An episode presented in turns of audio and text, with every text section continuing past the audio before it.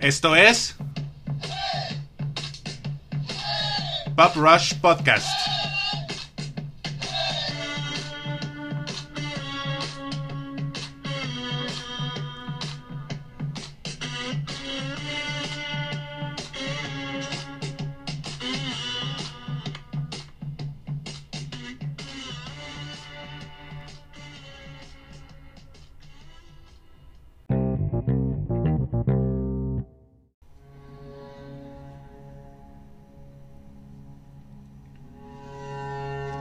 A tan solo dos semanas de su estreno, es muy difícil que alguien no haya visto esta película que está causando emociones tan divididas como controversiales, que se incita a la violencia, que sí es un reflejo de nuestra sociedad, que si así no es origen en los cómics, etc.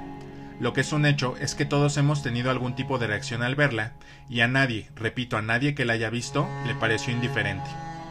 Hola, ¿cómo están? Bienvenidos a Pop Rush, un podcast hecho por un nerd para nerds dedicado a hablar acerca de lo más friki de la cultura pop. Mi nombre es Jorge y yo voy a ser el que te lleve a través de estos datos interesantes que tal vez no conozcas y de todo lo que quieres saber acerca de lo que más nos gusta de las películas clásicas y nuevas, las series más apasionantes, el coleccionismo, los cómics, las caricaturas y animes que nos han marcado a lo largo de nuestra vida. En esta ocasión nos reunimos aquí para hablar acerca de la película Joker, dirigida por Todd Phillips y protagonizada por Joaquin Phoenix, y no hablaremos mucho acerca de si es un reflejo de lo que sucede actualmente o de si es o no una película sobrevalorada o todo lo contrario, sino que vamos a hablar de los datos duros, los easter eggs, las referencias y el lenguaje cinematográfico tan lleno de simbolismo que aunque te haya gustado o no, no puedes negar que es interesantísimo y a su vez maravilloso. Así que como una segunda parte al episodio 4 de este podcast, comenzamos.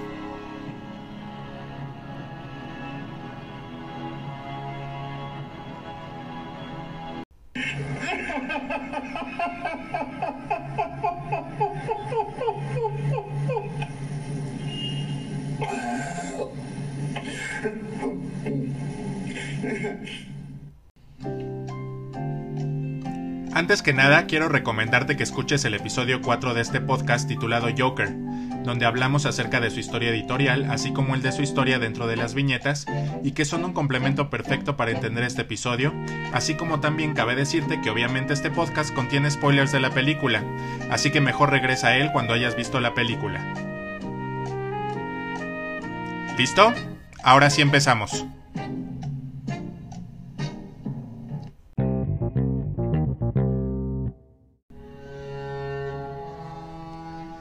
Para empezar, por si no te ubicas en el tiempo, la película está situada en el año 1981, que aunque no es mencionado durante esta, es fácil identificarla por las películas exhibidas en el cine, de donde sale la familia Wayne enfrentar su fatídico destino.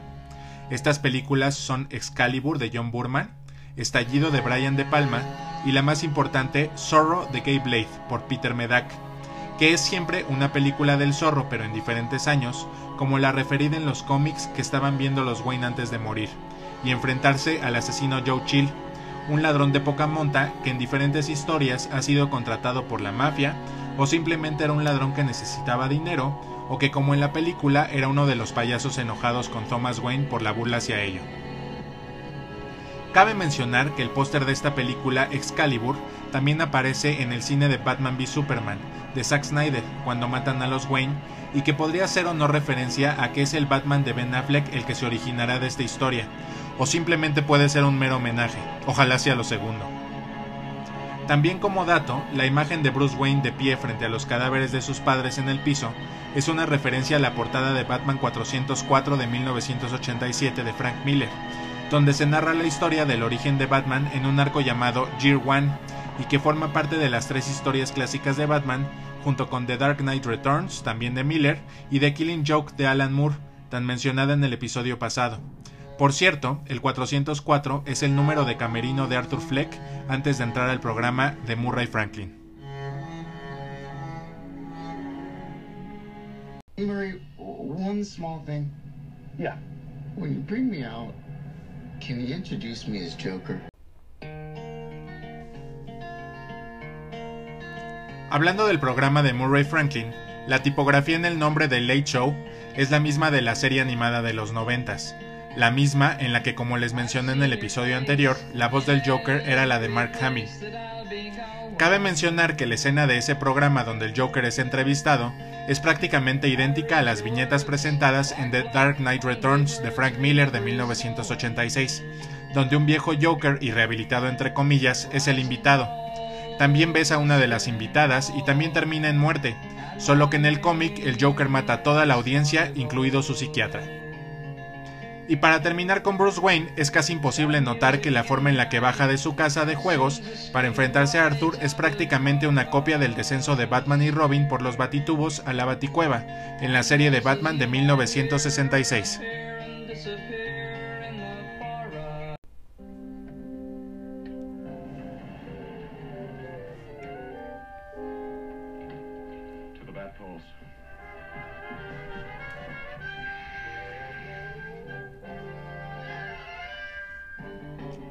Es muy curioso que la forma en cómo habla Thomas Wayne acerca del payaso asesino del metro, como que es un vigilante enmascarado que está por encima de la ley y es un cobarde, es exactamente como su hijo será visto en sus inicios como Batman en años posteriores. Es de igual forma la manera en cómo los rotativos de Ciudad Gótica que se refieren al héroe enmascarado, que en este caso no es Batman, sino el Joker.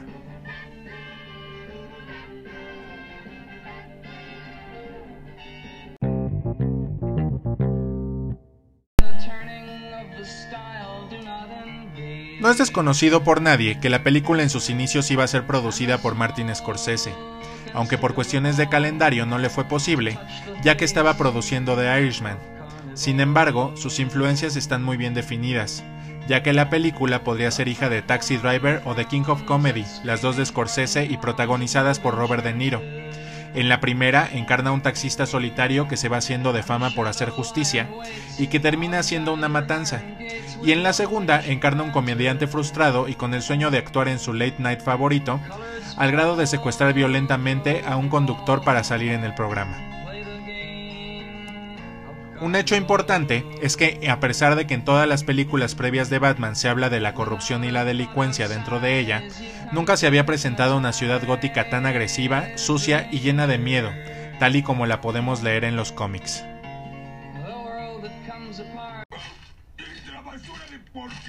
Está repleto, papá. Vas a tener que sacar la basura. El arreglo, Homero. Quien lo llena tiene que sacarlo. No, no estará lleno hasta que se derrame. ¡Ah!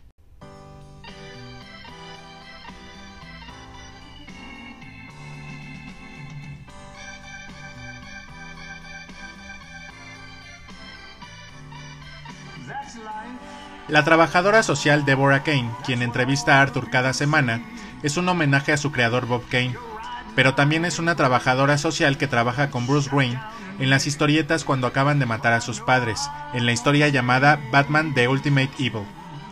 La evaluación psiquiátrica realizada a Penny Fleck, la mamá de Arthur, está firmada por el Dr. Benjamin Stoner, un médico que atendía en el asilo Arkham para criminales dementes en los cómics de los años 80 y que después se convirtió en el villano Typhoon, porque cómics.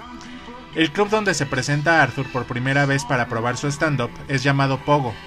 Es el nombre de un payaso asesino serial cuya identidad real era John Wayne Gacy, que se disfrazaba de payaso para violar y asesinar niños por ahí de los años 70. Ay, abuelita, no seas hipócrita. Ya, Mario, ya, ya, fuera, hombre, ya.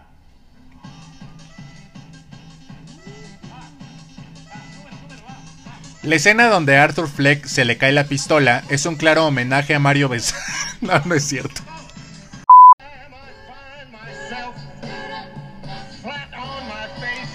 Las referencias a otras interpretaciones del Joker no se hacen esperar, y la más clara es la escena en la que Arthur va en la patrulla sonriendo en la ventana viendo el caos, que es muy similar a la escena en la que el Joker de Dark Knight de Heath Ledger va en la patrulla disfrutando la brisa después de haber escapado del precinto de la unidad especial de Gordon. De igual forma, la sonrisa que se dibuja Arthur en el rostro con la sangre en su boca lo acerca un poco más a la interpretación del payaso de Ledger. Otra referencia no tan evidente es que el número de patrulla en esa escena es la 9189, y se dice que es una referencia a la película de Batman de Tim Burton donde el Joker es Jack Nicholson, que se estrenó en el año de 1989. ¿Será?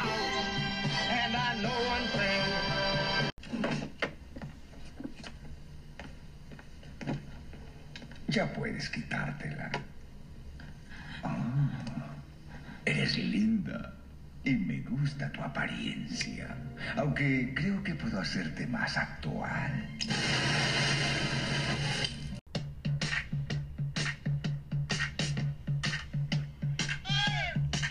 Algo muy importante dentro de la película es el lenguaje cinematográfico, que está lleno de significados y cuyas interpretaciones pueden ser muy diversas dependiendo del espectador. A mí, por ejemplo, lo que me llamó mucho la atención es que en todas las escenas donde Arthur sigue siendo débil y reprimido, la escalera eterna que lleva a su casa, él siempre va de subida, mientras que la escena del famoso baile que todo mundo ya ha parodiado hasta Cepillín, él va de bajada, como si por fin fuera descendiendo hacia la locura o como si ya se hubiera liberado y lo único que queda es lo que ven caída hacia el abismo. De igual forma, el baile de Arthur en el baño, después de haber matado a los corredores de bolsa que lo bulean en el metro, es como si un pájaro estuviera abriendo sus alas para tantear el terreno y probar su primer vuelo. También es muy interesante cuando Arthur está tomando apuntes durante el show de un comediante en Pogos, este siempre se ríe cuando nadie se ríe, y no entiende los chistes cuando todo el público está muerto de la risa, solo demostrando la forma tan bizarra en cómo el personaje ve en realidad la comedia. En fin, solo son interpretaciones que le dan mucha más riqueza a la obra.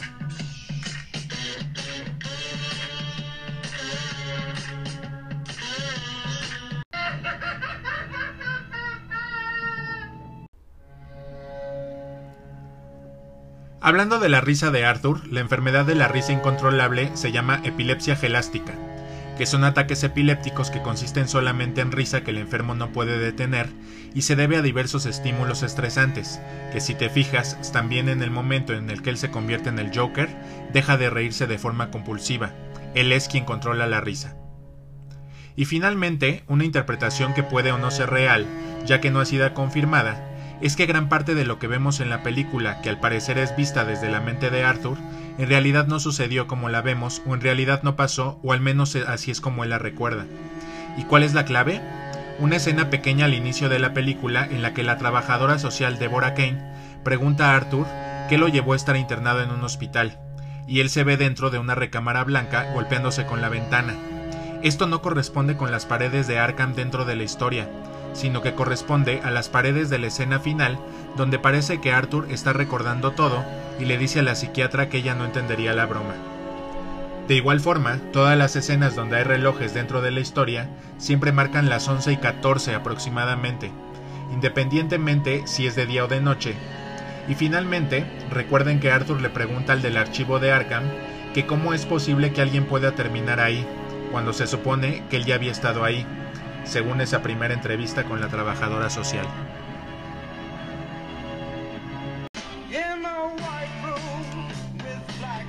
Si esto es real, sería genial, ya que como se los mencioné en el episodio anterior, en el cómic de The Killing Joke, él dice, a veces lo recuerdo de una forma y a veces de otra, pero si he de tener un pasado, qué mejor que sea de opción múltiple. Esto y el hecho de que en el acta de adopción de Arthur mencionan que es un niño de nombre desconocido, solo se apega aún más a los cómics al no tener un nombre real. Solo es el Joker. Y con esto terminamos el episodio de hoy, esperando que haya sido de su agrado. Yo fui Jorge y por mi parte los espero la próxima semana, donde seguiremos hablando de los mejores temas de interés sobre cultura pop. Por lo pronto, te pido que por favor compartas este episodio que ya se encuentra en las principales plataformas de podcast, así como ya lo puedes encontrar también en YouTube como Pop Rush Podcast. Y te pido que me sigas en Instagram en pop-rush-podcast. Esto fue Pop Rush, hasta la próxima.